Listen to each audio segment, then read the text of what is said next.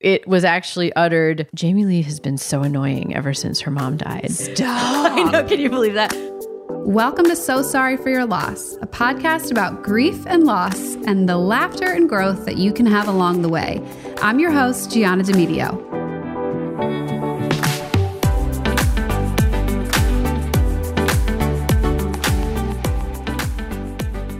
One of the very first things I will recommend to someone looking for advice on how to cope with grief is this get it out. You are doing yourself no favors by holding it in or not taking the time to process the feelings that come along with grief. You can do that in a myriad of ways, and one of which that we'll talk about today is writing. Lately, time is a rarity, and I've been focusing a little more on the podcast, but So Sorry for Your Loss did start out as a blog. The summer my dad passed away, I read a lot of books to escape my own reality, and I also wrote a lot to free myself of those thoughts and feelings that were basically suffocating me from the inside out. Writing definitely helps. If you don't like writing, don't worry. I don't expect you to sit down and write full novels or essays. You don't need to turn this into a chore. It's as simple as this start a notepad on your phone and just jot down your thoughts whenever it feels right. I did this and I found it incredibly helpful for a few reasons. The obvious being it's a quick resource to help you release the emotions from your head. You can do it anywhere or anytime that you have your phone on you. For many of you, that's probably like literally 24 7. You're most likely listening to this on your phone at this very second. And it's a great point of reference for you to be able to go back and read the thoughts and feelings you had previously and see how you've grown or acknowledge the things that you might still need to work on.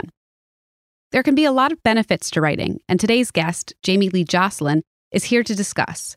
Jamie Lee works for the University of Pennsylvania as the Associate Director for Recruitment, and she's an instructor in the Creative Writing Program. Her own writing has appeared in the Philadelphia Inquirer, Cleaver Magazine, and the New Republic. She lost her mother to suicide when she was just 12 years old.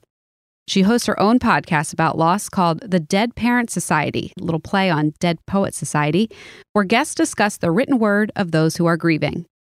So I'm here with Jamie Lee. Thank you so much for being here. Absolutely. Thank you for having me. I'm sitting here in my Sixers shirt because I wanted to make sure that Jamie Lee saw it. She is a Celtics fan. You have family that's, That's from right. New England? Yes, I grew up in New England. I was born in Massachusetts. Both of my parents are from Massachusetts, and we lived there till I was four. Then we moved to New Hampshire, and I lived there till I graduated high school and moved to Philly to go to college. I moved to Philly actually in 2001. I remember my aunt said to me on the phone one time, Well, you're still rooting for the Patriots, right? And I was like, Yeah, of course. And I actually think there was something about me living here that made me double down as a Boston fan. And Boston and Philadelphia are both so similar. They both Right. have extreme passion for their teams. So Yes. I could see how you got here, wanted to double down because you probably had a ton of Philly people in your face. right. And it only made you feel Mhm. more allegiance to your team. From your younger years, we talked about you being in New England. Mhm. Um, what was your family life like? So I'm an only child. So Me too. Oh my gosh. That's why we get along. yeah, exactly. so, yes, so it was just me and my parents. I wouldn't have thought this was different probably up until I was, I don't know, at least college age or maybe even a little older. But my parents were very young when they had me. So, my dad was 22 when I was born and my mom was 21. So, Young, yeah. quite young, extremely young, I would say Mm. at, at this point. I'm 37 now, so, and I don't have kids and I don't know if I'm going to have kids, but the fact that I'm still even figuring that out, given how much older I am Right. than my parents were when they had me, you know, that gives me a lot of perspective at this point in my life when I think back on them. They were both kind of in the service industry and they both worked really hard. When I was about a year old, they moved to a town in northern Massachusetts called Amesbury and they lived there for a while. And I think I think they were just like really determined to kind of do their own thing. Like Mhm. even though they just moved an hour away from the family, it was actually kind of a big deal to move to a different part of the state. Most of my family had all kind of stayed around where they all had grown up. All of my grandparents had grown up right around the town where where my parents So it had been like also up. multiple generations. right too. multiple generations you know going back i think quite a ways. Sometimes I've actually joked like, yeah, you know, we were probably like pilgrims and we just stayed like until but I don't I don't think that's true. We got there and said, Yeah. "This is fine. Right, this this'll is do." great. Yeah. Um, you know, go go Pats. Um, but so my and then my parents, you know, they bought a house in southeastern New Hampshire. I think that was a big deal. You know, they were quite young. I was like four, so they're like twenty five buying a house. I mean, that was a big deal. Yeah. You know, and again, working really hard. The way it often was was that my dad worked during the day and he would go to work pretty early in the morning, and then my mom would waitress, so she would often be working in the evenings and.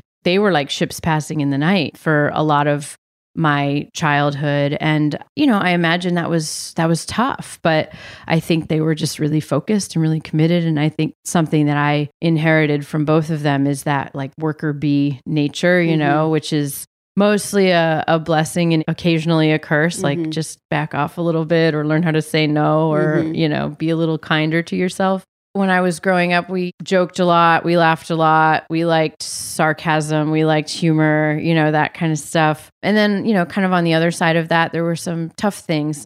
My mom struggled with alcoholism, and I think that was something that developed or at least started to develop before I was even born. It didn't show up every day, but she wasn't the type of person who drank every day, for instance, but she would you know, she would have good days and bad days. And so that was something that, I mean, I have some pretty early memories.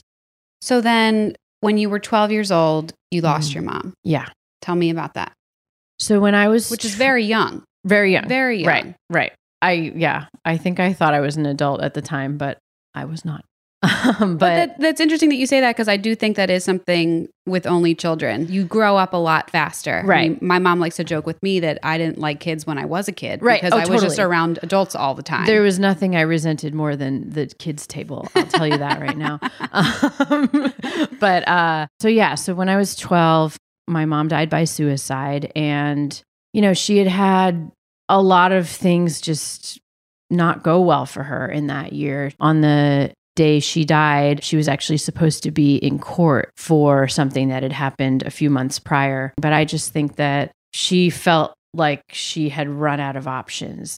The choice she made is not a rational one, too. So I don't want to pretend to sound like, here is exactly why she did what she did, Mhm. or here is how Mhm. we can all understand it. But I do have a feeling that she felt, and I, I would beg to differ about this, but I think she felt like she was a burden and, you know, Right. like she needed to just not be a part of the equation or something. You Right. know? I have a feeling, just given some of the details that I won't go into, just I had a feeling that this was a plan she had had. okay.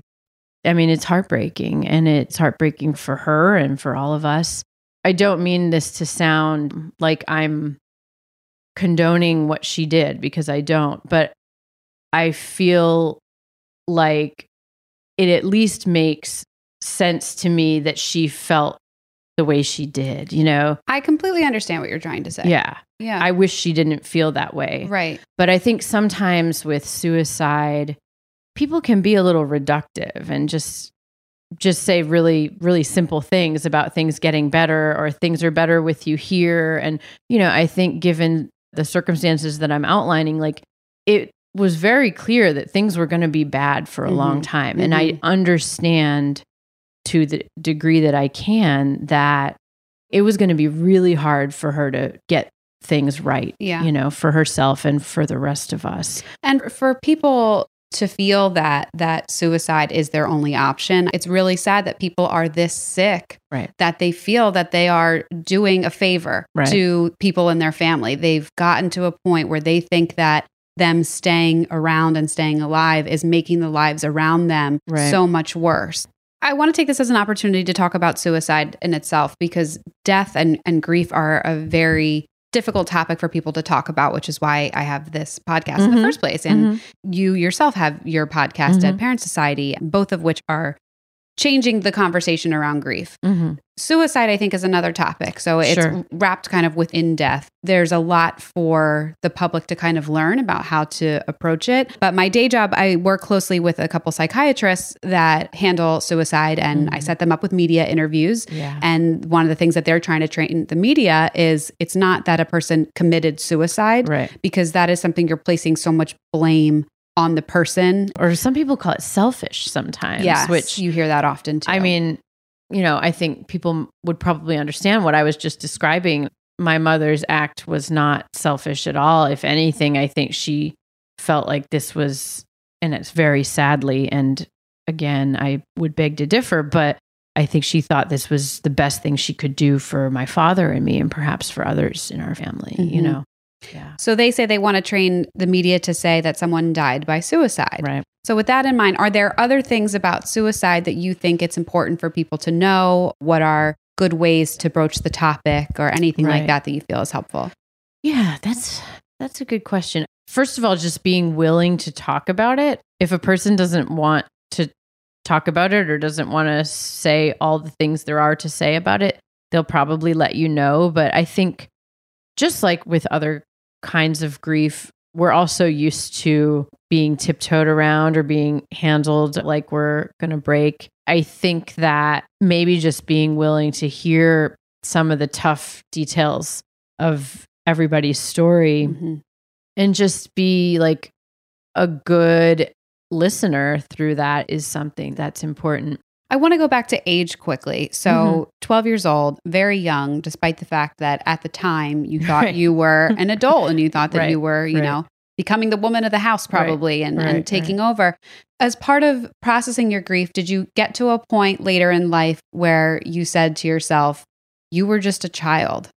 Around the time that it happened, and probably for years after, you know, I remember right around the time when she died, when we had a wake and the funeral and all that stuff, people would say to me, like, oh, and and for you at this age, and like that's one of those things that's like, well, I don't really know how to be any other age right Mhm, now. And I also mhm. felt like an adult. So I was Mhm. sort of like, don't talk about my age. I'm your age. We're all the same Yeah. age, you know? like, um, and then even for years after that, I would hear people say, Oh, and at that age, you know, and I, I think what they meant was I was a young adolescent. Seventh grade is hard enough. We all probably Oh, get yeah. that, right? like I had zits. Um, I, you know, I was kind of chubby. I had like a weird perm. So, so you know, there was there was a lot happening. But I, I don't know that there was like a moment where I said, "Oh my gosh, I was just a kid." But at some point, when I would start seeing like twelve year olds around, I would just be like, "Oh shit," you know, like, Yeah. like whenever it was that I was old enough to recognize how young a twelve year old is, Right. then I was like, oh my God, like I get it, you know? Yeah. Um, and also seventh graders through 12th graders, if not older, your emotions are big at Right. that time in your life too. So, Right. a um, boy looks at you wrong and like your whole week is oh, shot. Yeah, for So- sure. Or like, I don't know, you just like decide you're in a fight with a friend. Yes. Like you just decide. Right. How dare you wear pink on the same day that I did? Right, Right, right. What were you thinking? Right. Or just like, "Ah, she's been so annoying lately, you know? And that was actually something that happened not right after my mother died, but a few like later in seventh grade. There was actually a friend who decided she wasn't going to be friends with me anymore. And it was actually like, You couldn't hear that, but I just had a massive eye roll. yeah. And it was actually uttered, Jamie Lee has been so annoying ever since her mom died. Stop. I know. Can you believe that? And, you know, Are I, you still pr- friends with this person today? I actually am. And, um, have you ever let her live that down?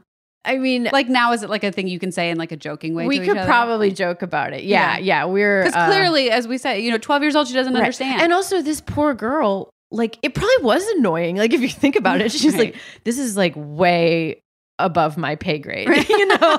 like, like I'm just trying to like play Mall Madness, which was a, a wonderful board game of the 1990s, and uh, you know, have me over to like. I don't know, watch the Hanson music video or something. like, yeah, like it, what the hell suicide like we're not supposed to have to talk about that i mean obviously it would be much different if you were you know 25 or 35 and your friend was like wow she has been awful ever since this horrible thing happened Yeah. but i really do think it's kind of funny but it's also that same friend probably would have done that if none of this had happened and i had just you know worn the wrong like Right. gap sweatshirt on the wrong day or Right. something like right. so more of a sign of the age than it is a sign of the person or your friendship. totally Another age I want to talk about is 33. So Mhm. your mother was 33 when she passed away. How was your 33rd year? In an article that you had written for the Literary Hub, you had mentioned being 33 at the time that you were instructing a class Right. at the university that you speak at and learning of a student's suicide Right. Right. right. and uh, you know how to deal with telling the class, you know making sure that you know that their emotions and their feelings were heard right. and dealing with you know whether to share what you had gone through and then kind of that moment i'm reading this article and you say and at this very moment i'm the age in Right. which my mother died by the same way and it was like wow Yeah. Yeah. so that must have been one very powerful moment but i'm sure and i'm curious what was that whole year like for you Yeah. The year was it was okay. Did okay. Mhm. You know, with that piece that you're in that story, that situation that you're referring to, like you summarized, we were in class. It's a three hour class. We took a break. Everybody looks at their email, and we have an email that says that a student had died. I don't remember if the email said it or if we all then looked up something or the newspaper had reported it or whatever. But, you know, here I am reconvening class with this news. And in that moment, I I was, of course, thinking about my own situation, but I chose not to mention it to the students in that moment. And the reason was I didn't, first of all, know if any of them knew this student who had so sadly died. And so I didn't know how acute the grief in the room might be. Like, was I going to need to get a student to a counseling center? What was the situation going to be like? Or was there another student, maybe who didn't know the person, but who had their own past experience with Right. this or something? Or was there a student who was dealing with their own depression or mental health issues? So there were a lot of a lot of um, layers to that Right. My like game time decision there was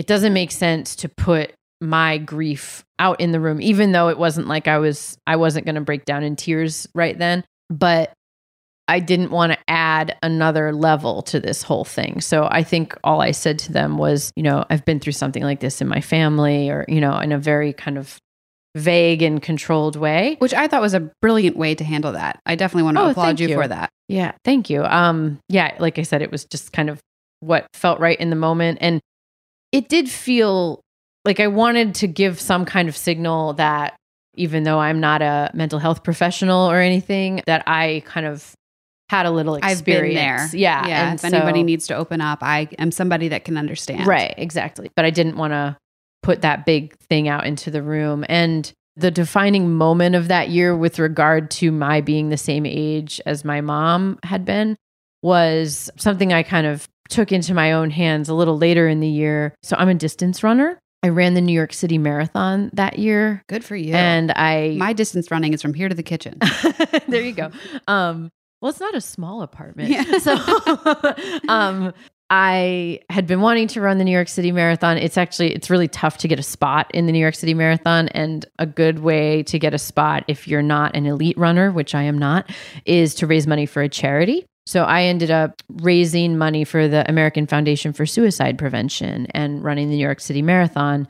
And I think to earn your spot, you commit to raising like $3,500 or something, but I raised 13,000. I got into running in college and then I started running marathons a couple years after I graduated college and I've been fairly consistent with it since then. It's something I enjoy doing and I've been relatively successful with fundraising when I've done it and as we've covered, I'm not a Philadelphia sports fan, but I'm a Philadelphia We know, Jamie. but I'm a Philadelphia marathon fan. Like one of my favorite days in the city of Philadelphia is the marathon. I just love that. And this is the only time you'll ever hear me say anything good about New York City, I swear.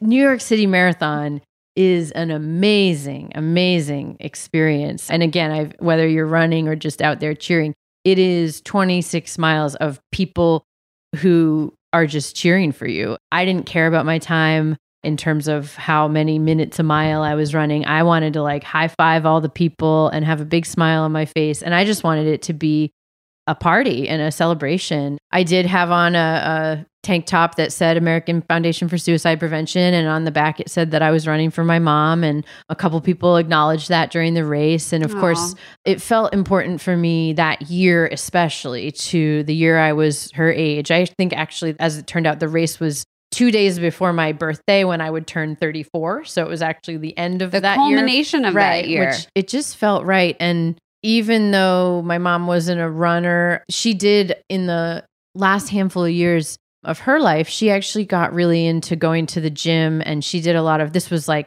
the mid 90s or the, the 90s generally. So aerobics were really in, Mhm. step aerobics was a thing. Those like leotards that actually look like thongs that you terrible. Uh, Amazing sh- neon colors. yeah, she totally had like all of those things. And she got real into that. She got real into like doing weights at the gym. And she was like buff and she was really serious about it. You know, my running was something she would have been out there cheering, you know, and uh, I think that I've always drawn that connection, the, you know, training for a race and just getting in shape and all of that stuff. I think she would have really connected with. So that always felt good too. That's very cool. Yeah. That's very nice. I think that's a nice way to be able to have that memory of that year too. To look Yeah. back, like that, I asked you that question, and that's what you went to, and I- Yeah, that was yeah. not what I was expecting. So Right. that's very good that you have that. What advice would you give to somebody who's grieving about what they should do to help them cope with their loss? I think first of all, you just don't want to take up too much time and space in your head of thinking of what you're supposed to be doing or what you're supposed to be feeling. Like sometimes people feel like they're not sad enough or Mhm. like they're too sad or This is actually, know? I, you're making me remember something that you had said earlier that I wanted to come back to. You said that your parents had taught you this really great work ethic and to Mhm. work hard and to go after things, but it was something that maybe could have had a negative effect in the sense of you need to be a little easier on Right. yourself. right. And this is kind of in that same vein. Mhm. I felt that that is something that I learned, I had to learn the hard way Mhm. in my grief process that Yeah. I was super hard on myself. yeah. I should be doing this. I should be Right. feeling this way. I should make sure that this is done. right. And it's just, you just can't when Yeah. you're grieving and when you're in that space. Right. Right. right. So, do you feel like that's something you had to learn as well? I think so. I think that on one hand, given the age that I was, all anyone that age really wants is to feel normal. For the most part, we're all just trying, and you're trying to like find your tribe, right? Find your people and Mhm. affiliate and all of that. So the last thing I wanted at that time was to like be different because of this whole situation. So I think I wanted to just blend in and be like everybody else. But then there were certain ways that I wanted to like maybe not be like everybody else or feel like I was an adult or Mhm. I probably just tried too hard to just blend right back in or Mhm. something or continue to be the kind of student I had been or something. And nobody would have blamed me to, you know, need to take a moment Mhm. from all of that. I also think that like it can look a lot of different ways for different people. And you know, and you know this because in your other episode, you mentioned how, as you and your husband were getting ready to get married, you had both recently lost a parent and you had to grieve in tandem, but also give each other space Yeah. for that, you know? And I think that's probably something that people, that's a very unique experience that you guys had. But in families, even when you've just lost one person, Mhm. it's going to look a lot of different ways and feel a lot of different ways for different people. Absolutely. You know, yeah. And I think it will look and yeah. feel a lot of different ways for yourself. right like tuesday and wednesday right like 100%. yeah. yeah yeah exactly also just like giving everybody yourself included a lot of space around that like one day maybe you just need to like watch the movie you used to watch with that person or watch the thing whatever it is like that reminds you of them and then another day you want to just read or you'd want to write about the person or you want to tell a story or something and you know in the emotions around all of that might look Mhm. look And different another day, you want to not think about it at right all. the other yeah exactly so Yeah. So allowing Yeah. yourself to sit with whatever it is that you need at that time. yeah I think that's great advice. Tell me about your career. You are a creative writing instructor. Mhm. You were always a writer. Was this something that you always enjoyed doing? I liked writing since I could write, like since I was in like first grade or maybe earlier, I don't know. But I remember really liking telling stories. I actually have my first journal my mother gave to me, actually. Wow, Uh, what a special memory. I know. Yeah, I have it actually. I actually recently unearthed all of my journals in part because of some writing I'm getting ready to do. But I have a journal. I think she gave it to me when I was nine years old. She gave it to me for Valentine's Day and she inscribed it and she said, you know, happy Valentine's Day. This is because I love you and you love to write. And How special. yeah, and I still have that journal. So writing was a thing for me, you know, the whole way through. I did in the years after my mom died, not immediately, but a little while after, maybe about a year after, I did start to write about it a little bit. You know, I wouldn't say a word to the therapist, but give me a journal in an English Yeah. class and it all came out. How do you feel that that helped you? As I think of each of these moments, whether it was that eighth grade journal or a few years later when I was in a creative writing class and I wrote a short story, meaning fiction, or summer program where I started writing some like memoir type stuff about my mom's death, each of those experiences. I think of the teacher, you know, and I had these great teachers who I'm still in touch with all of these people. They can't get rid of me. And then I became so a nice. teacher, you know. yeah, I think first and foremost, there's those relationships that I was able to form. that's true because Yeah. writing is such a personal thing that Yeah. you're really letting somebody into so much of who you are, even if Mhm. it's not a story about yourself, but your style of writing or the you know how deep you go. Right. And even if it's not a story about this horrible thing, you know, Mhm. that happened to you. So you're creating relationships around that with Yes. the people that you're working with it on or the people Right. that you're letting into it by reading it. So Exactly. that's Yeah. true. That's a good point. In each of those scenarios, there was this interest in kind of bearing witness, like wanting to put my story out there. I was, you know, ready in different ways at those times and other times to say, this is my story. This Mhm. happened. And this was to the extent that I can tell my mom's story. This was her story. Something I haven't mentioned my mom also lost her dad to suicide. Really? Yeah. Yeah. And um, that was long before I was born, but she was a little bit older than I was. She was maybe, I don't know exactly, but I want to say she was maybe 14. And um, I know very little about that whole situation. My mom never really mentioned it to me. She never mentioned her father to me. And that was one of those things because of the way I grew up and because of the kind of kid I was. I knew not to ask. And 14 is still, I mean, It's you still might as well be the same. Oh, yeah, for sure. For sure. You know, this is not something that really has ever been talked about a lot in my family. So I just go on podcasts and talk about it. But, uh, but I can't help but think about the fact that my mom, for whatever number of reasons, wasn't in a position to tell her own story. Mhm. I'm not saying that if she had the same English teachers that I did, that everything would have been fine. I'm not saying that at all. But I'm saying that that was something that was really helpful and important to me. And I think that there were some things that maybe she could have had, but just didn't for any number of reasons or wasn't able to find. There is something about all of this that's about breaking cycles, right? And Absolutely. Yeah. So you and I have a little bit of a similar story. Very, very different, but also very similar. So now not only are we both only children, but my situation is three generations in my family that have all died at the age of 63, Oh all of a heart attack. wow. So Wow. I've told my husband, don't throw me a 60th birthday party, throw me a 64th. right? and that is something that I say so much is that I Right. am trying to do this very different because I want to break the cycle. There's Yeah. clearly something Yeah, that's wow. going on there. And it's been one of those things that has been just incredibly enlightening, but torturing. But I mean, just a whole mess of this positive and negative. It's like, I get it now. I get Yeah. where some of my dad's anger and sadness and Sure, yeah. where all that came from or his inability to just process some things. Now, granted, he had some other issues and he, he wasn't perfect by any means, Mhm. but to understand now, like, yeah, this is really hard. right, right, This right. is really, really hard when you Yeah. lose a parent. sure. And it just makes me understand him a little bit better. It's one of Mhm. these things I'm like, dude, I wish you would have just told me. like, I wish you, you would have helped me understand and we could have Right. fought through this together. But yeah, these generational ones are are really interesting to go through. Yeah, and even us talking in general about grieving and grief and what it can look like at different times and you know, what do you do with the person's stuff and how do you remember them and how do you, you know, all these things, plan your wedding, all this stuff. But when I think about all of that, and I take it all kind of for granted at this point, partly because I've had so many interesting conversations and I've read a lot of stuff people who've gone through this have written.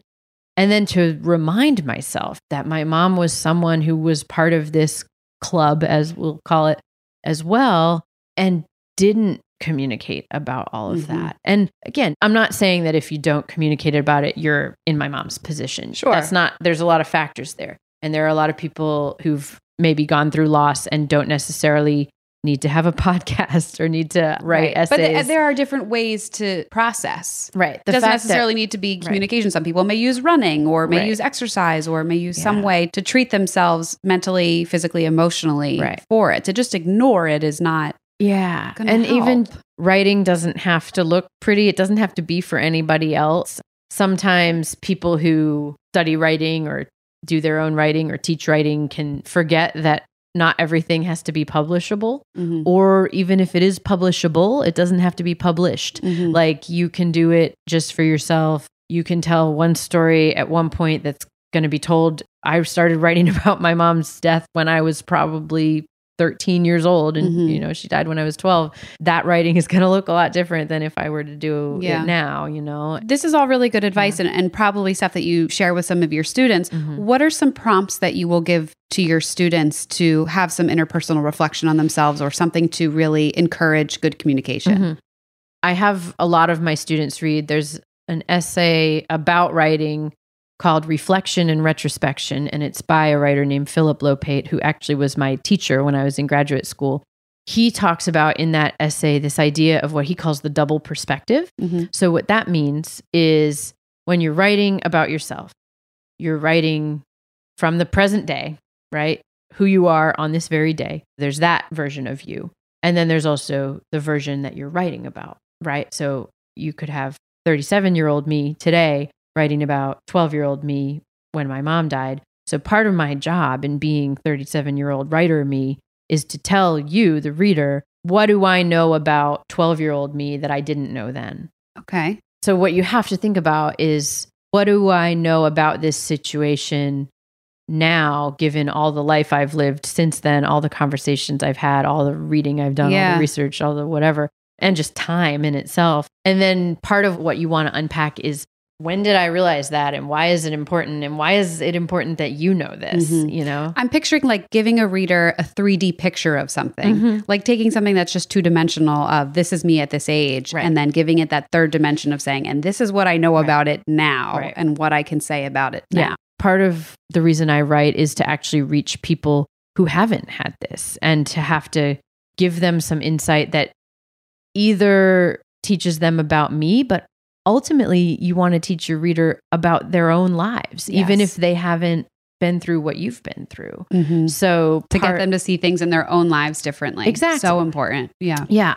I think connecting with other people who've gone through loss, whether they've written about it or not, or whether it's the same kind of loss or not, all of that is like a worthy cause. And that's probably why I do a lot of the stuff that I do. I also think this other goal is important too of like saying, here's how this really extraordinary thing, you know, extraordinary doesn't just have to mean good, it can just mean like crazy thing that happened to me here's how it also applies to our everyday lives, you Mhm. know?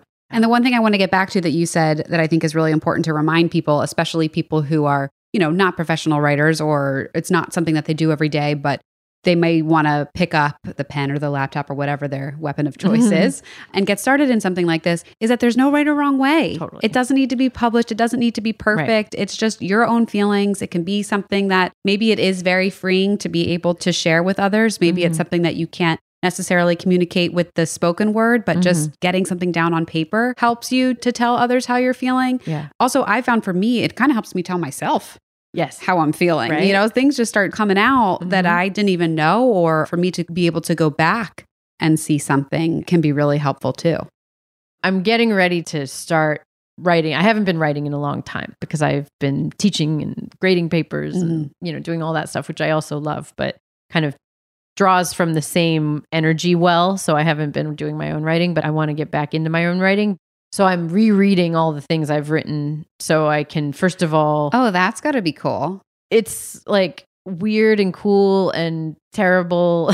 like some of what I was reading today was probably written 12 years ago, maybe 13 years ago. There are things I've written about my mom and related topics that I would not remember if I Yeah. um cuz a great thing about growing older is you forget everything that happened to you. and so Which is a, a big thing with grief. I mean, that's Well, something that comes that up with everybody that you, um, not Right. only, uh, I mean, uh, my brain was like actively forgetting things Totally. because I wanted Yeah. to forget the trauma that I went through of Right. his death. But also that I think that's a very common thread among people with grief. Oh my God, am I going to forget about them? Right. To be able to write these feelings down or these memories down Mhm. of them is just such a Right. treasure to be able to have later Yeah. on in life. like that could be the reason to sit down and write something or you know going back to that double perspective idea me writing about my mom in 2006 or 2007 that was still